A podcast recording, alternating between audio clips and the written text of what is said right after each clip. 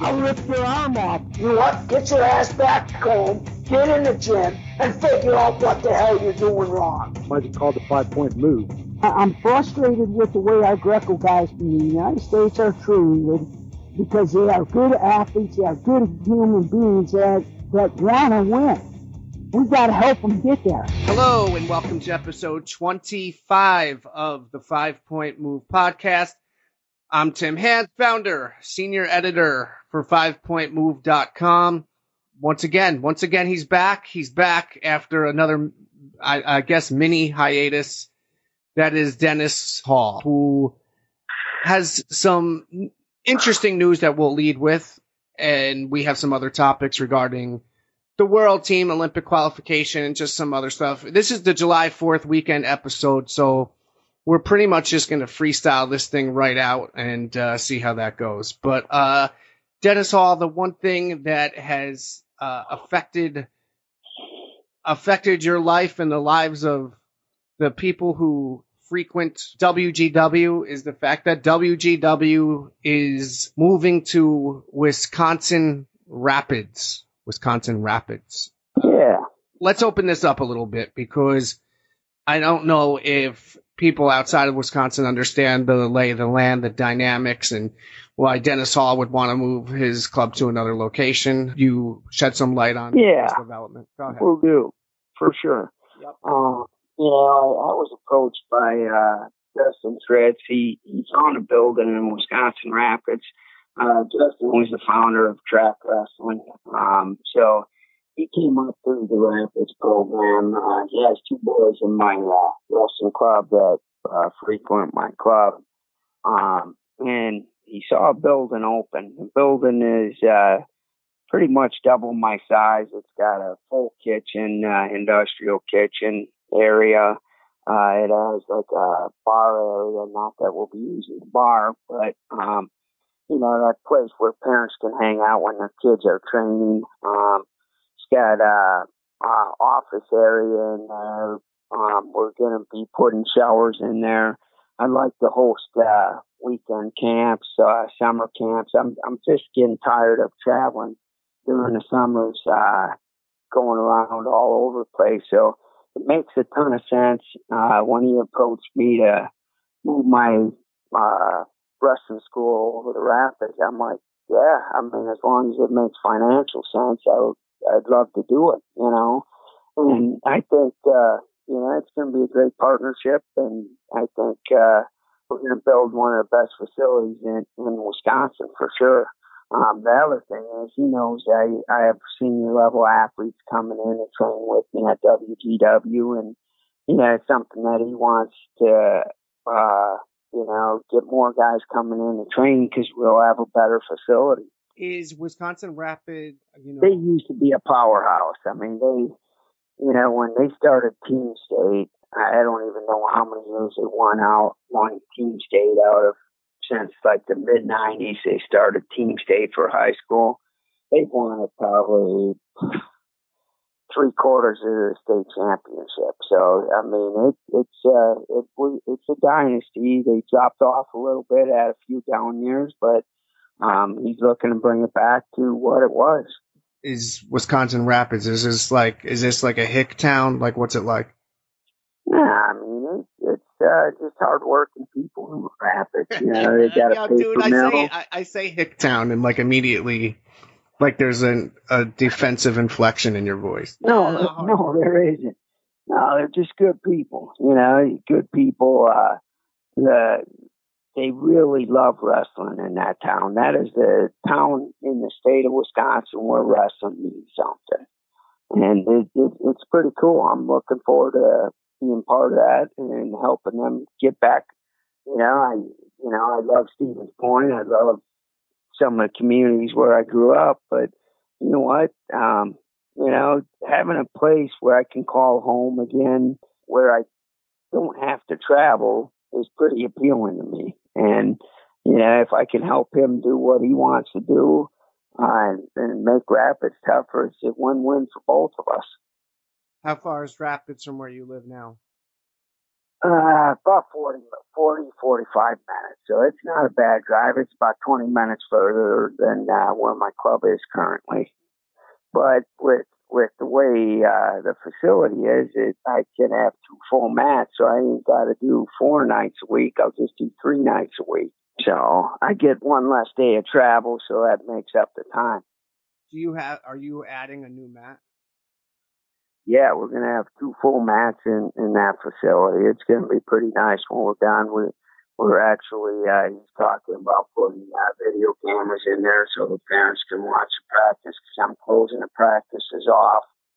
They can watch it in the lounge area, and we might have it where it's recorded so kids can go home and watch practices as well. So he wants to do it top of the line, so I'm looking forward to working with him and, you know, seeing what we can do.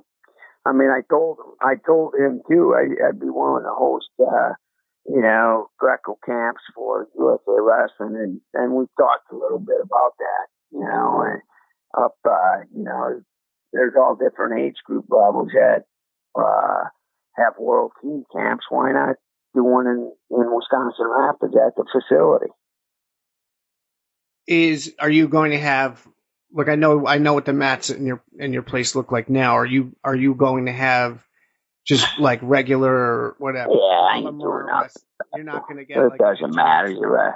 Why? Nah. You know what? Why? Wait a minute. Answer me a question. I know it doesn't matter. Does it matter what color socks you wear or what shoes you wear? Hell no. You know what? You're resting on a mat as long as it ain't too hard where you break your neck. If you get there when you're okay. That's my attitude. Okay, well, I mean, I don't know if it's true. I don't know if the shoes matter. Shoes might matter, but that's besides the point. Like, I've worn Asics, Nike, Adidas. I don't care. Okay, that's fine. When you say, okay, like there's a bar, but obviously you're not going to be serving alcohol. I'm not trying to be funny, but why not serve a little alcohol? Like you just got to go through all the process. No, you don't. You only have to do that. Liquor license and well, stuff. You don't know. You only need a liquor license if you're selling it. Yeah, I hear you. I know. Isn't that like? I mean, I'm not making fun, but isn't that like Wisconsin culture a little bit? Like not getting freaking drunk all the time, but like, you know, don't you people have beer a lot? Having a beer, yeah. There you go. Good. Not bad. Dude, well, imagine if you had like a little fridge or even like a cooler, for crying out loud, with beers in there and like, you know, dads come. Well, I mean, I don't mean to be, you know, chauvinistic. Fine. Moms come, whoever. And like, you know, like their kids are wrestling and like they come in, they pop one. You know what I mean? Yeah, I'd keep that out. The kids focused, and we want the parents focused on getting the kids better. Oh, what? Wait a minute. You want the parents focused on getting the kids better, yet you're closing practice so they have to watch on monitors. Yeah, because I don't want them yelling at their kids or their kids going up to them when they get a boo-boo and whining to them. I want them to deal with me and be able to teach them what toughness is.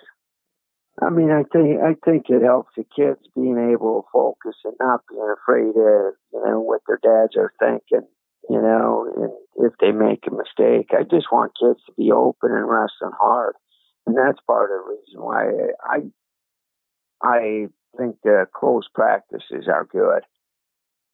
I mean, I'll have, at the beginning age group, I'm going to let the parents probably sit on the side, because I only have 10 to 15 kids usually in that group, and you know, for the first year when they're in the beginners, they can, you know, watch. But once they get to intermediate, advanced, or high school, they don't need to be in the room. Okay, well, what about this? Is that, and I don't mean to, you know what? Screw it, because wrestling parents have a tendency to be toxic. What about? I hear you. I don't mean to even come down hard on one group more than the other, but it's I don't know who's worse, the fathers who wrestled or the fathers who didn't wrestle. Like, I don't know which group is worse, because they both have. It's tough because both of them have different views. You know, the fathers that wrestled want their kids to be better than them, and the fathers that didn't wrestle don't understand how hard the sport is. Oh, just grab them and throw them down. Yeah, it ain't that easy. Yeah, it's just too. That's the one thing that's really freaking poisonous about wrestling, especially at age group, is that there's way too much emotional investment on the part of parents. Like, I'll tell you who has it right, in my estimation, is the Baker family from Illinois. You know, the father's Robert Baker. He's got, you know, there was Nelson Baker. Nelson Baker doesn't compete anymore, but Nolan Baker, who was U23 World Team member last year, took third at the mini tournament in May, and then took runner-up at the U23 trials to Peyton Omania last month.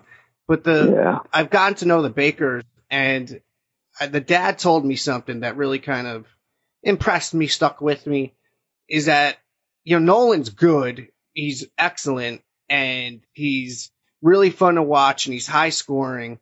But he's also, like, you could tell that kid is having fun. Like, he's always, he always has a smile on his face. He competes really hard. He just loves being out there. And the dad told me in Raleigh, he said he wouldn't be here if this wasn't fun for him. He wouldn't do it. He does not, any kind of success he has basically is a byproduct of his passion and enjoyment for the sport. And he goes, growing up and going to tournaments and stuff like that, we would just make it a family thing, and we would go and we travel to a tournament, and then no matter what happens or how good or bad it went, on the way home we would just kind of talk about anything other than wrestling. You know what I mean?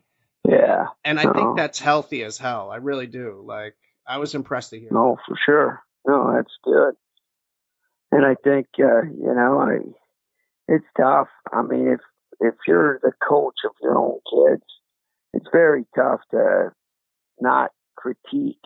And, you know, one thing I do with my own kids is I try not to critique them too much.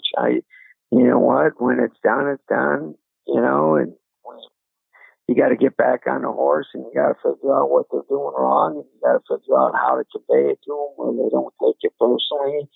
You know, and it's hard for kids to separate coach or dad from coach. And, you know, the people that have success are the ones that don't harp and don't talk about wrestling all the time. They take a break from it. I'm really interested in this because, I mean, I don't know if I am going to, I mean, I have a 7-year-old daughter and a 3-year-old son, as you are very, very well aware. Yeah. And like, I don't know, like, especially, I mean, you're different. You're different. I'll get to that in a second. But like, I'll give you an example. With my daughter, I coached her soccer team this past fall, and it was my first time. First off, it was my first time coaching soccer. Period, because I don't have any kind of credible experience in the sport of soccer to begin with. But it was definitely my first time coaching her, and you know not to sound, but you know, we're a pretty tight-knit group over here in Brick, New Jersey, and I hang out with my daughter a lot, and we do a lot of stuff together. Well, now I have her as a player on a team, which is a little bit different than wrestling, since wrestling is all individualized.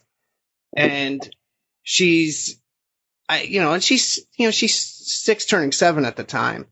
And I take that into account pretty easily. I'm not a moron, but she would come up to me in the middle of games and stuff like that. Whether she's complaining about something, I'm thirsty, I'm hungry, I'm this, I don't want to. You know what I mean? And yeah. At first I was like, you know, you call on like that wrestling kind of ethos. We're like, hey, I don't want to hear it. You know, get back over there. You know, whatever. But then I had to, like, have a talk with her where I was like, look, when we're here, you know, like, you're a player. Be watching you play, watch it, teammates, cheer them on. Yes, exactly. But then I thought about it, and I was like, yeah, you know what? We're all going to die someday. Like, the fact that I'm her father supersedes the fact that I'm her coach of a freaking developmental soccer team where they don't even keep score. So, like, after like week five, I tried being tough for like the first month, and then like after like week five, she came up to me in the middle of the game, "Dad, I'm hungry. Can I get a snack?" I was like, "Yeah, you know what? Screw it. Go get one. We'll all live." I hear you. Exactly. Got to keep it fun.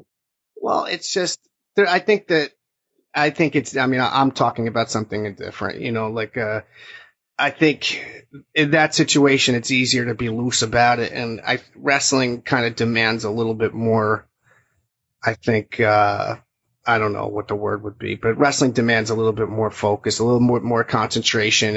I think it's an emotional experience for everybody. It tends to be anyway. Yeah. So yeah, I don't know who needs it really. I don't know. I can't. Like I don't even know. I mean, see, that's why I have always been really kind of impressed with you, because I think that the fact that you are who you are, and you had this glorious, amazing career. I think that automatically, when you had offspring who might wrestle, it was like, look, don't even worry about the bar, you know? Like, it's not like you won a state title or two, and that's like somewhat easy to kind of shoot for, you know? Yeah. It's like, you know, you had an otherworldly successful competitive career, so it's like, hey, listen, just do your best, and if we get there, we get there. Yeah, I mean, that's exactly it. I didn't want to put pressure on my kids. They had enough pressure from other people. I wanted them to know that, you know what, I just want you to go out there and experience what it is trying to achieve your goals. You know, and the stuff that people learn from sports, or doesn't matter what sport, but, you know, the stuff that my kids learn from wrestling is going to help them out in their life. And to me, that's the most important thing they get from the sport. It isn't the win losses or what they've done in the sport. It's the stuff that it teaches you, and the perseverance. You know, to me, that's the key. And that's what I wanted all my kids to get out from the sport. I mean, if my daughter would come up to me and say, I want to wrestle, I say, okay, let's see how big you can get, and you know, it's gonna suck. It's a tough sport, but you know what? Let's see if you want to do it. Well, absolutely, it's the core values.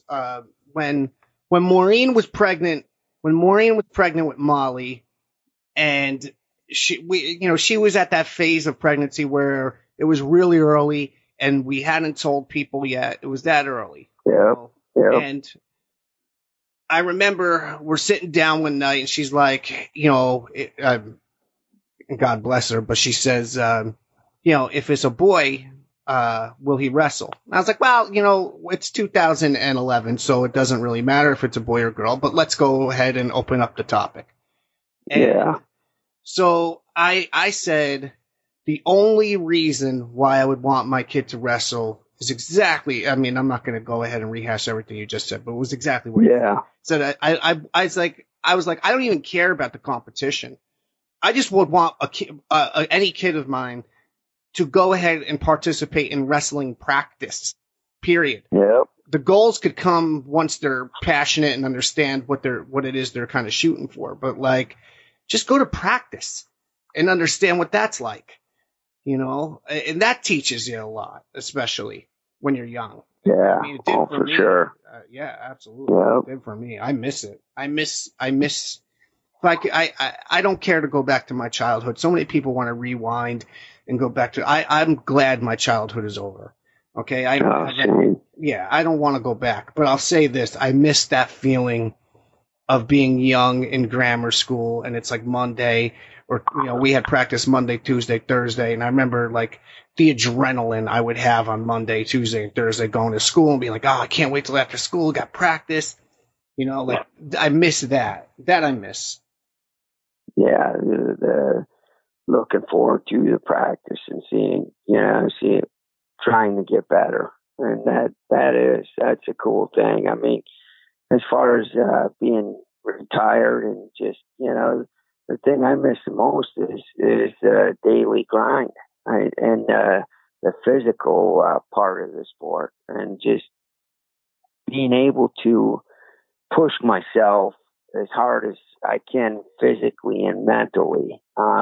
There's nothing else out there in the world that does that to you, you know, as far as for me, wrestling gave me an outlet to, figuring out, you know, not figuring out, I'm not saying it right, but it gave me an outlet to, figure out myself, I guess, is what I'm trying to say. Maybe that probably doesn't sound right, but, you know, it pushed me at every level and made me better as a person. Well, first off, that's quite something coming from you, obviously, because you were and are a psychopath, but especially since there's so many guys who step away because they're tired of what it takes to compete. They want to still compete. They just don't want to go through what it is that's necessary to compete. But that's the fun part to me. That's what I enjoyed. I enjoyed that daily grind. I enjoyed the push, the fatigue, the mental exhaustion. You know, and to me, that's what I miss most about the sport. And that's what I try and instill in these kids. I mean, you know, I've been working out with the Koontz Boys the last month, and I'm just finally, it's starting to click with them. It's starting to click that it's a fight out there, man. And you got to be ready to go hard for six minutes or 7 minutes if it's hard. And you got to understand that guy ain't going to give you nothing. And, you know, they're getting it. I'm looking forward to seeing how much they develop after they leave me for 4 or 5 months and then come back over whenever the breaks are. And, you know, I'm hoping it's finally clicking with those guys, and I think it is. Well, I surmise that very shortly we will learn that Brady Koontz will be wrestling off for the U23 spot at out in Fargo. Yeah, Fargo. They're not quite saying that publicly as of this recording, but I think everybody under the sun knows that's the case. Yeah. So, let's play coy with something that's obvious, as if that makes any sense. Yeah. But, why wouldn't you want to announce it? Well, that's what I was going to say. Like, let's just, why are we playing pretend? I don't understand. Yeah. Everybody knew that everything was going to be in Fargo. They already announced Dake and Derringer in Fargo. So, I mean, I don't know, whatever. Anyway. Represent your team or club with top quality singlet, board shorts, two-piece uniforms from BarbarianApparel.com. Get creative with team logos and custom designs that make a statement on and off the mat. Worn by the pros and trusted by national teams all over the world, Barbarian Apparel supplies wrestlers with the look and feel they need to conquer the competition. Team orders and discounts are always available. To learn more, stop by BarbarianApparel.com today and save 10% off using coupon code BA10. Barbarian Apparel. Style everyone notices, quality everyone respects. Moving on is the fact that we haven't recorded together since the world team has taken shape. Obviously, the whole thing about the 2019 world team, every other world year, it's, you know, hey, how many medals do you think we might get? Do you think we'll get medals? How's this guy going to do? That guy going to do? In this kind of year, nobody cares about medals as much, nearly as much as they do qualifying. And that means qualifying for the Olympics, in this case, the Tokyo Olympics.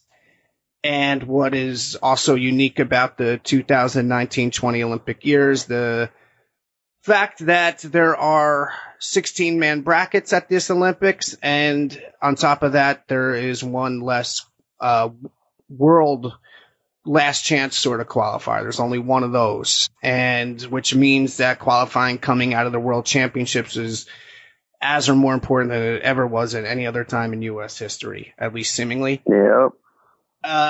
Okay, so let's backtrack a bit, because there's a lot of layers to this, especially because it's rather convoluted in the fact that we have this qualification process, and in conjunction with this qualification process is United World Wrestling's ranking series points. But in this case, those ranking series points don't play a role in qualification. They are going to be used for rankings and presumably, perhaps, I would suppose, and I haven't gotten a confirmation on this as of yet, is, you know, the top four seeds at the Olympics, just like the ranking series points are used for the top four seeds at the World Championships. I'm swinging this over to you because, aside from the fact that you competed in 3 Olympics and also were part of qualifying for, I guess, 4 of them, knowing that there's been differences throughout these quads in terms of qualifying procedures, and at certain times they've been a little bit different than others, let's talk about you, the athlete, first, and that is when you are the one who is, you're being sent to whatever tournament to qualify, whether that's the Worlds or something else after. Is there a lot of pressure involved? Hell yeah, there's a lot of pressure. You don't think there is. I mean, in 2000, I wrestled in the Pan Ams to qualify to weight class. I'm getting ready for the finals in the Pan Ams. I get freaking knocked out by Brandon Pulse and Liward Drilling. Before the finals, he does a hip toss on me, my arm's caught, I land on my head, I get knocked out, I get a concussion, my head hurts, and I've got to go out there and wrestle I believe it was Monzone. Yeah. And I ended up beating him with 10 seconds left. I scored a point somehow. I don't remember a damn thing from that match. But, there's a lot of pressure to get the job done. And the other thing is, all the extra travel doesn't help you when you've got to come back and wrestle in the Olympic trials. You know, it's tough. You know, I see it all the time. Guys that qualify to weight class are not burnt out. They're just worn out when the final Olympic trials comes around. And it's not fair to the number one man. I mean, they need to make sure that the Pan Ams are far enough away from the Olympic trials, or, you know, the guy that wins the Olympic trials maybe goes to the Pan Ams. I don't know when the Pan Ams are. The qualifier. The Pan Am qualifier is before the trials this year, I think. So, which is absolutely a month. That sucks. That sucks for the guy that has to go to the Pan Ams to qualify. Well, let me get confirmation on that, but keep going. No, but I'm just saying that sucks because, you know what, the training cycle is 2 to 3 months to get ready and peak. You know, if you got 1 month, if you go to the Pan Am, say it's the end of February, or middle of March, and then 1 month later you got the frickin' Olympic trials. So you go to the Pan Ams, you got nationals in December, then you got to get ready for the Pan Ams in March, and then 4 weeks later, you get 2-3 days to rest and recover after you get back, and then you got to train for 3 weeks and get ready for the tournament. It's stressful. I mean, if you look back at all the guys that have wrestled in Pan Ams and come back and wrestle in trials, I'd say it's about 50% of the guys that are number one make the team. You know, that's not putting your best athlete in a good situation. Okay. And I'm not saying USA Wrestling can do anything about it, but, you know, it's just tough. Well, but here's the thing, though. I don't understand. Well, maybe if we were a country that, you know, boasted enormous depth, it would be a different conversation. But in this case, don't you? I mean, no, it won't be a different conversation. Well, yeah, you go with your number ones, but even the depth doesn't matter. It's still tough on the number one man. I understand that, but I mean, with 16, with 16 qualifying, or, you know, entries in the Olympic Games, man. You know, that's what's killing it, making it that much tougher. You know, I mean, shit, in a lot of those weight classes, you got 16 guys that could win an Olympic gold medal. That'll certainly be the case in 2020, yeah. It doesn't leave much room for error. So, I mean, you got to be able to handle pressure. Just to confirm that, the Pan Ams, that's right, Ottawa, if you remember. That'll be March 6th through 9th. I don't know what day. Okay. I'm not clicking through the whole entire thing. Yeah. Okay, so March 6th through 9th, the Olympic trials, I believe, are April 20th or 21st. Yeah, so it's about 5 weeks. Mm-hmm. Yeah. So seems terrible, but not ideal, put it that way. First and foremost, I'm going at this with a positive attitude. I mean, I just am. I like to do that. I like to see the best in these things, and I don't know. As a fan of the sport, I am really looking forward to that.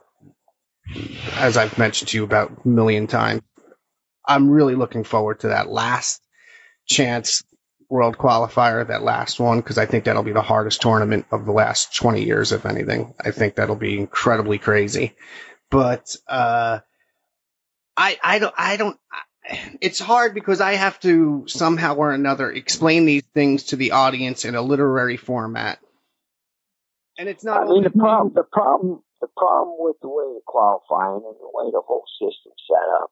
I'm going to go back. I'm going to stop you before we get going on this. Well, this is what I want you to do. I want you to go exactly over the weirdness. I'm going to go over what I see as a problem. You know what? When you have guys that are world medalists that don't get to wrestle back because they had a bad match against somebody, and then that guy loses to the guy that makes it to the finals, and they're out of the tournament. I have a problem. The true wrestlebacks in a year like this would be absolutely critical to getting the right guys in the Olympic Games. So what you are saying is that in terms of the qualifying tournaments, and we could even go so far as to include the World Championships, obviously. Yeah, the World Championships should be included. Okay, so you're saying a wrestleback system rather than repercharge. Yeah, rather than the bullshit they got right now. Well, I mean, that just goes for repercharge, period. I mean, yeah, it's a joke. Yeah, I mean, everybody knows that. Look, if we get... I mean, if you end up with the guy that wins it or takes second, you got a chance at a medal. Exactly. I mean, and there's a lot of guys that, don't frickin' get a chance at a medal that are world medalists. I mean, that are world champs that get bumped out because they had one bad match. Right, that's why you got to go back to pooling it out, man. Yeah, I mean, it's tough. I don't like the way the system is. I think it's dumb the way they do it. Makes no sense to me, but who the hell am I? Doesn't matter. But we got to deal with what we got to deal with, and we got to get guys as tough as we can, and get these guys ready for the Olympics, and get them qualified.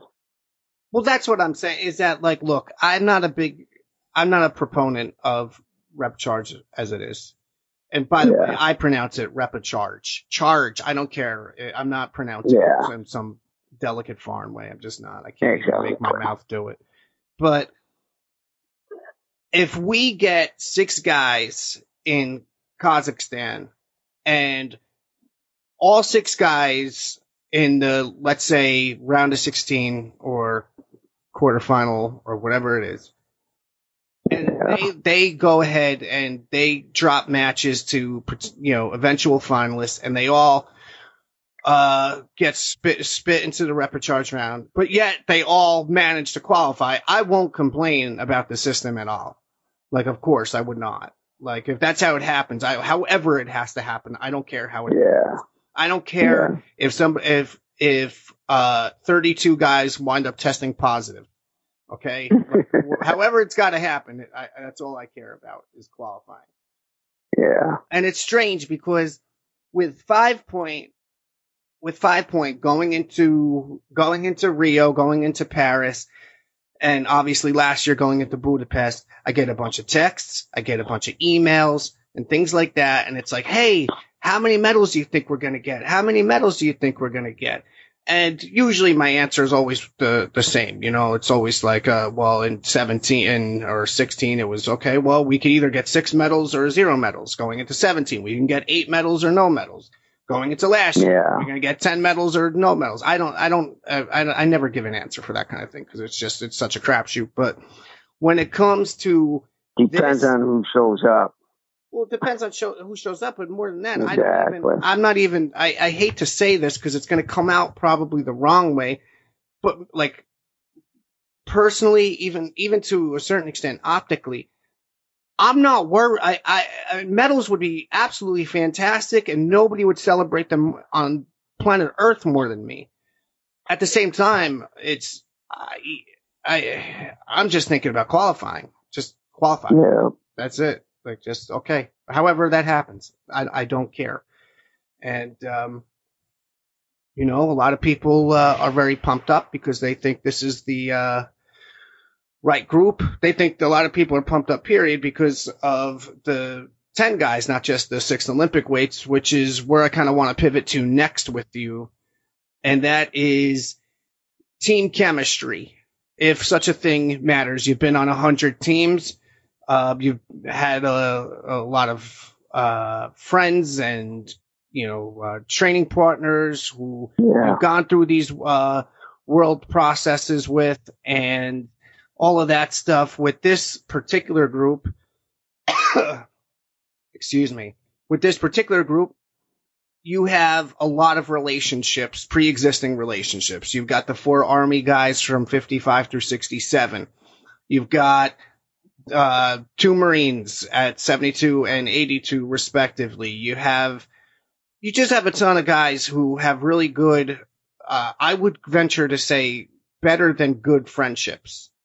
I would. In my mind, Max Nowry is the linchpin to the team, if only because he's got really close relationships with his Army teammates. He's also close with Joe Rao at 87, and Max is also, you know, one of the funniest dudes to be around and everything else. Yeah, for sure. And the Marine, he's a clown. He's a clown.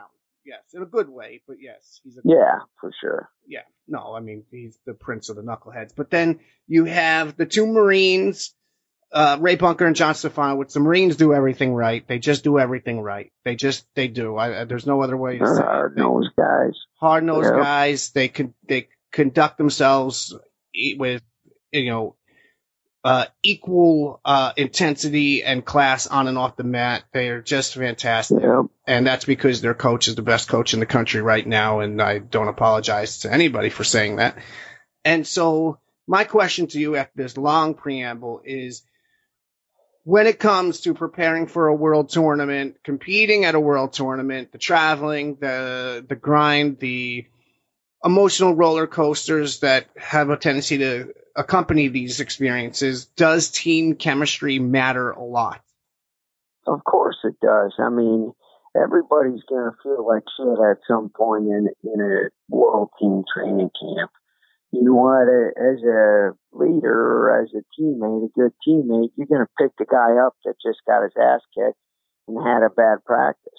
You know, and I think the biggest thing that these guys got to do is carry each other. You know, when somebody's down, you know, pat them on the back and pull them up and tell them, you know what, get it next practice. You know, and I think the big thing is, you know, when I was coming through, we had pretty good team chemistry, like you're talking about, and I think that is huge. I mean, I think all the guys that made the team this year are ready to go and battle to try and qualify the weights. I think, you know, it's a good team.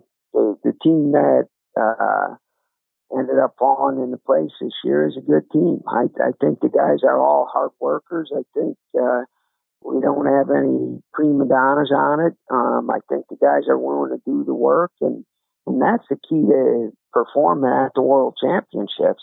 Like I was saying, when I was training, back in the 90s and 2000, early 2000s, if you miss practices, they threaten to fine you a portion of your salary, which wasn't much.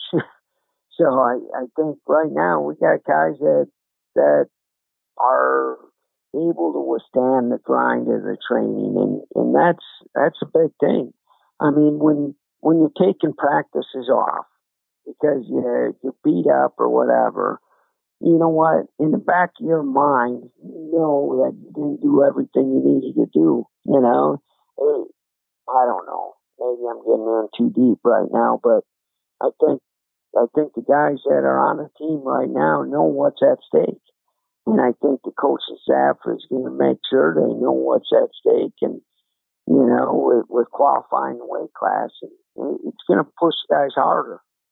And I think right now the guys got to expect to have a tough-ass camp and be pushed harder than they've ever been pushed before, because if you ain't pushing them, they ain't going to be ready. Trust me, every other country's busting their guys' balls every single day right now, getting them ready to try and qualify. I mean, it's a different animal the year of the Olympics, or the year before the Olympics. The World Championships are that much tougher. Well, what I think is interesting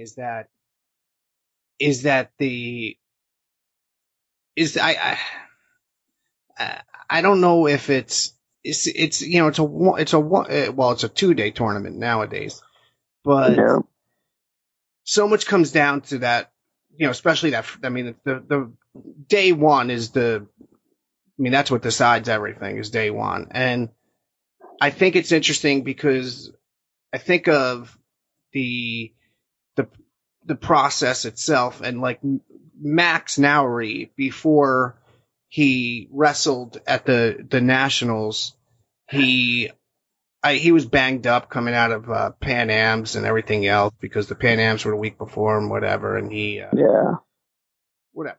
You probably know all this anyway. Yeah. He didn't feel right. I remember talking to him at Nationals. He wasn't feeling good. Yeah.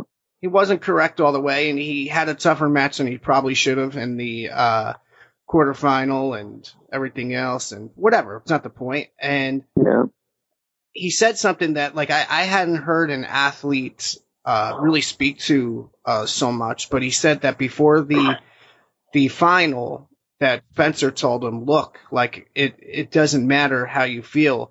You still have to go out and perform, because when you get to the Worlds, you might feel like crap on the day of the Worlds. And it's still not going to matter. Like, you have to, like, get through it. Yeah, one shot, exactly. And, like, look at this as practice or that, in case you feel like shit at the Worlds. And I haven't heard of really quite like that, because, ultimately as an athlete, especially, not that I can relate to it, but, I mean, as an athlete at the highest reaches of a sport, there's got to be days where it's just not your day. That's just part of life in general. But when it comes to the importance associated with the World Championships, and you wake up and, you got to remember now they have to weigh in that day as well. And, you don't feel correct. You don't feel like yourself. So maybe you're nicked up, dinged up, banged up, and everything else. And it's like, man, that just doesn't matter today. To be able to have that is look, I don't know. I always go ahead and assume all the foreigners have that inside them, but that is a huge mental edge to have, I would think. Yeah, definitely. These guys got to understand that you're never at 100% when you're competing at World Championships or Olympics. There's always something that's a little messed up. The bottom line is, are you willing to just throw everything at the guy in front of you? And that's what these guys got to prepare themselves for, and that's why you beat the hell out of them at training camp. I'm not saying you overtrain them, but you put them in an uncomfortable situation so they feel that, and it's not abnormal when they feel it at the World Championships. I mean, I can't tell you how many times in matches at the World Team training camps where we do practice matches and they'd screw you left and right, you know, putting you down, you know, calling points, not points, giving the other guy points, and just trying to rattle you so you wanted to punch somebody and lose it, you know. And they did that because they knew what was going to happen at the World Championships. Damn. That's great, and it's great stuff, but that sucks. Yeah, it did suck. I wanted to kill people, you know, but reality is it helped me keep my focus.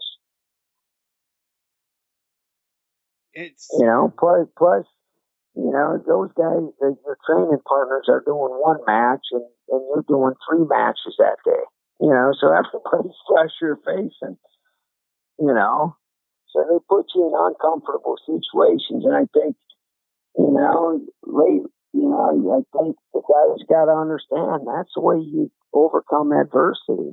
You know, these guys got to get tougher that way and just expect it. Yeah, I don't know. This is just coming with a lot of things attached to it, you know, with this current group, this current generation, and... Yeah, well, don't tell me about the current generation. You know what? If they're trying to win an Olympic or world medal, they need to suck it up. You know, and the guys are capable of doing it. You know, everybody that's on the team has the capability of winning medals. They got to figure it out, and they got to be willing to go through all the suck. No, I'm sure you're right. I mean, if they're the best we got, that's what we got, man. Now let's move forward and go get medals. I hope you're right. Yeah, I hope you're right. I'm very excited for this group. I'm very confident in this group. They're a bunch of great guys, a bunch of fantastic athletes. I hope that this is a big summer and big September, rather, for them, all 10 of them. I mean, I know that I went off, got tangential on the qualifying, but I mean, look, this is just as important to the non-Olympic weights in its own way, because those guys are going to have to shift direction as soon as the worlds are over. Oh, exactly. Yep. And that was something that I brought up with Drendel coming out of the last Williams Baptist report, which I'm about to light that thing on fire in a second, but is that you have the non-Olympic weights. The other non-Olympic weights like 63 and 72 and 82. Those are fairly kind of, I think, easier to decipher in their own way, because you figure that 67 is going to pretty much absorb 80% of 63. You figure that 77 is going to absorb most of 72, and you have to figure that 87 is going to probably absorb most of 82, I would think. But, I mean, we'll see how that all turns out. But that's not the point. The point is 55 kilos. And this isn't even like some kind of just like, I don't want to just harp on the shrimps tonight, but when it comes to 55, it's like we have a pretty good group of young guys at 55 who are legitimate 55s. They're not suffering to make 55. They're not walking around at 65 kilos or something crazy. Yeah. Okay. Well, here's the thing, is that sure. They're all going to go 60, and they're all going to put their best feet forward and all of that stuff. But the thing is that the non-Olympic weight classes still exist in a way, because for a lot of the 55s especially, they are U23 guys, which you would think 55 will still be around for a trial at U23. And we also don't know. I haven't heard yet definitively one way or the other, despite having a couple of conversations to this effect. But is there going to be another non-Olympic weight worlds? And if, I mean, you would think that there probably would be. And if there is, do guys who have, and I don't mean to project here, but if there are guys who they are convinced that, look, I'm getting good. I'm pretty good. I'm not going to make the Olympic team. Okay. Do these guys who are ultimate tweeners just go ahead and be like, okay, well, look, this is my weight. I don't want to kind of screw with it so badly because I'm only 21 years old and I have a chance to make the U23 team. I'm probably going to get eaten alive by the experienced seniors at this weight. I'll still go and try to qualify for the Olympic trials and everything else. But ultimately, I don't want to screw with my weight too bad. I don't want to put on too much. I don't want to lose too much, whatever the case may be. Where do you fall on that kind of concept? I think you get as big as you can and you go try and win the damn weight class and qualify for the Olympics. I mean, why the hell else would, I mean, that blows my mind that that's even a question. Well, listen, I'm just being a pragmatist. I know, but I'm just saying, I know people are thinking that way. That's what's stupid. Well, I'm thinking that way for sure. You know, I mean, that it's like, well, the Olympic is the thing that you're shooting for. I mean, I got one of those guys right now with Brady Koontz. You know, I mean, you can get as big as you can as soon as the U23 stuff's over and freaking see what you can do at 60. You know, I'm telling them, you know what? If you don't expect to make the team, then why even go to? Why even train? You know, I don't get it, dude. Okay, well, look, I had to float it out there. It's been on my mind. I figured you were going to be equipped to discuss it. You were.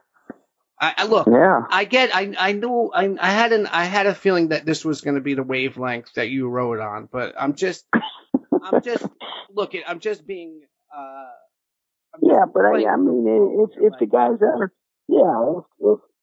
if the guy is serious about wrestling in the Olympic Games, why won't you put your best effort forth? You don't want it. You get beat. You get beat. You're small. Who cares? But get it. Try and give yourself a chance to make the team. That's my whole point. Don't fucking have. Sorry, it's too late. Don't have. Exactly. Don't have a built-in excuse. That's what that is. That's bullshit. Okay. It's a built-in excuse of why you can't make the team. No, bust your butt as hard as you can. Do everything possible. And if you don't make it, you don't make it. But don't have a built-in excuse. That's part of the problem. Go on with this part of the problem. Yeah. And part of the problem is guys want to have excuses. No, don't have an excuse because then you ain't going to train as hard. If you think of it as an opportunity instead of a reason why you can't make it, you're going to train that much harder. Every practice is going to count more because you believe that you can do it.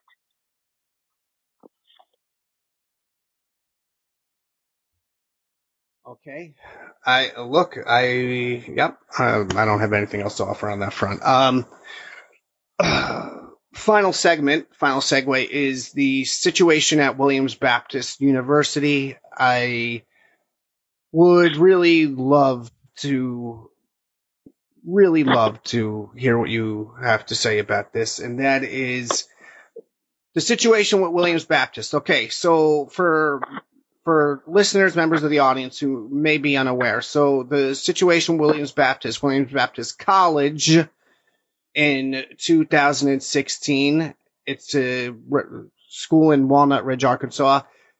Former national team member, Northern Michigan alum, Kerry Regner was the NAIA folk style coach. He also wanted to institute a Greco-Roman program. He went and did so, and it's a private school with in its private enrollment driven school, and the school opened its doors to a Greco program.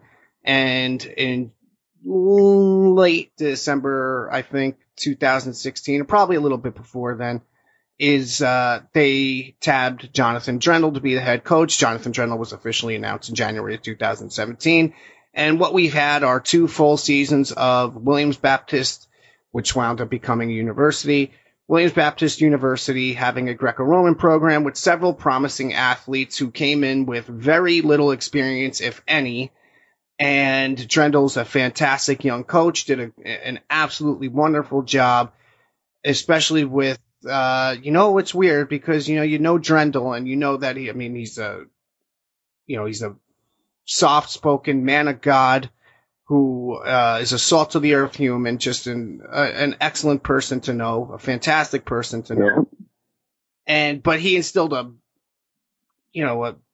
crazy mindset into these guys, pushed them to the brink of hell practically, and they were all tough, they're all motivated guys.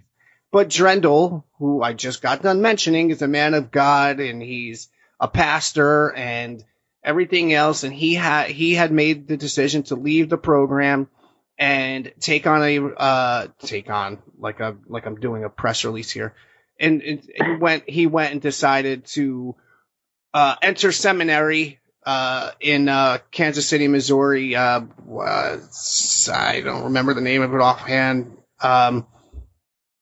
Not the point. The point is that what is happening at Williams Baptist is they are not replacing Jonathan Drendel with a Greco-Roman head coach. Instead, the NAIA coach who is in place now after Kerry Regner left for Millersville University is a man named Todd Allen. And Todd Allen is going to oversee both the leg grabbing program and the Greco-Roman program. And Todd Allen, God bless him, does not have any Greco-Roman experience to speak of. I will have Todd Allen on the record next week, and I will, conduct an interview with him so we can learn more about what his plans are and if he has any kind of creative solutions. Williams Baptist is budgeted. One of the things that makes Williams Baptist an attractive place to go if you are a Greco-Roman athlete who wants to forego traditional college and wrestle Greco through your collegiate educational career is that the school's program is budgeted for all of the domestic events. So if you want to go, even the pseudo domestic international events, such as, the NYAC Open and Dave Schultz. So if you go to Williams, those tournaments, along with the nationals, the trials and everything else, they are all budgeted. You go to Williams, those expenses are paid for, and that's another awesome thing about Williams. However, the news that Todd Allen is taking over the program obviously concerns a lot of people in the Greco-Roman community, and perhaps rightfully so when you learn that a Greco-Roman coach has left a program and he is being replaced by a guy who never did Greco-Roman, or at the very least is certainly not any kind of Greco-Roman expert. People's eyes tend to widen. You are, of course, familiar with this situation. I don't know what positives you see. Potentially, we have to give Todd Allen his time in the sun to talk about this. We need to hear what he has to say. But what do you have to say, considering Williams Baptist's influence in just 2.5 years on United States Greco as the first private college to have a program? The thing I worry about is, a guy doing coaching both styles right away. That puts up kind of a red flag. And I'm not saying it's impossible to do, but, either the college program or the Greco program is going to suffer a little bit because it's too much for one guy. I think, I don't know if Todd's got much experience in training people for Greco. That's the second thing that I'd worry about.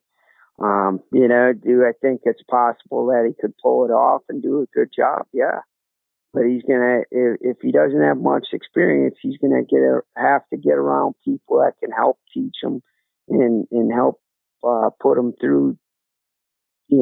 Go through a whole year's training cycle and map it out for him and kind of, just mentor him, and And that's a tough thing. There ain't a ton of guys that coach Greco full time in the United States, just because we don't have full time programs. So, he's got a big challenge ahead of him. I know there's a lot of guys he can reach out to, including myself. If he does, if he asks questions, I'd be more than happy to sit down, maybe go down there and help him for 3-4 days, whatever, map stuff out. But, with that being said, we don't want to lose a program like that, because if we could get 10 to 20 more of those types of programs throughout the country, we're getting more depth. So that's what concerns me, is I don't want that program to fold because he doesn't have the support he needs to help it keep going. First off, that's perfectly said. And that's something that I haven't heard yet. And most of what I've heard from others when they learned this news was just kind of disappointment. And, well, what's that going to mean? How's he going to teach them? I haven't had somebody say to me yet, well, instead of looking at it that way, let's look at trying to support him in any way we can and answer any questions he has and show him anything he needs to know and so on and so forth. So I commend you. I mean, I definitely am. I will do what I'm going to do. If he reaches out to me. And, I think it's important for Greco-Roman to have programs like that. I'm 100% on board with what he's doing. If he needs help, we need to get behind him, and all the Greco guys need to help him out. Well, my fear isn't for the program right now anyway. My fear isn't for the program because the assistant athletic director said on the record essentially that Todd Allen is not an interim coach. He is the coach, and the Greco program is carrying the same – I'm paraphrasing here, carrying the same level of priority as it did when Drendel was in place.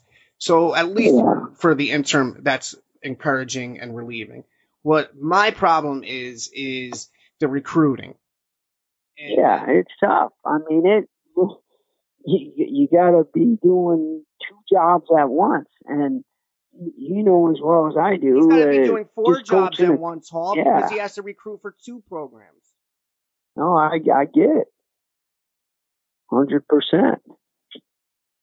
I just hope this turns out well, and I can't wait to talk to him. Honestly, I can't. Yeah, no, I mean, it'd be good to have him on the podcast. That you know what? Even after talking to him on the record and likely producing, the better part of 1,500 words of content, we can still do that. Okay. Yeah. We are wrapping this episode on July 4th. I just want to say something. Okay, well, just go ahead and just make sure. Yeah, exactly. Just keep all your fingers tomorrow.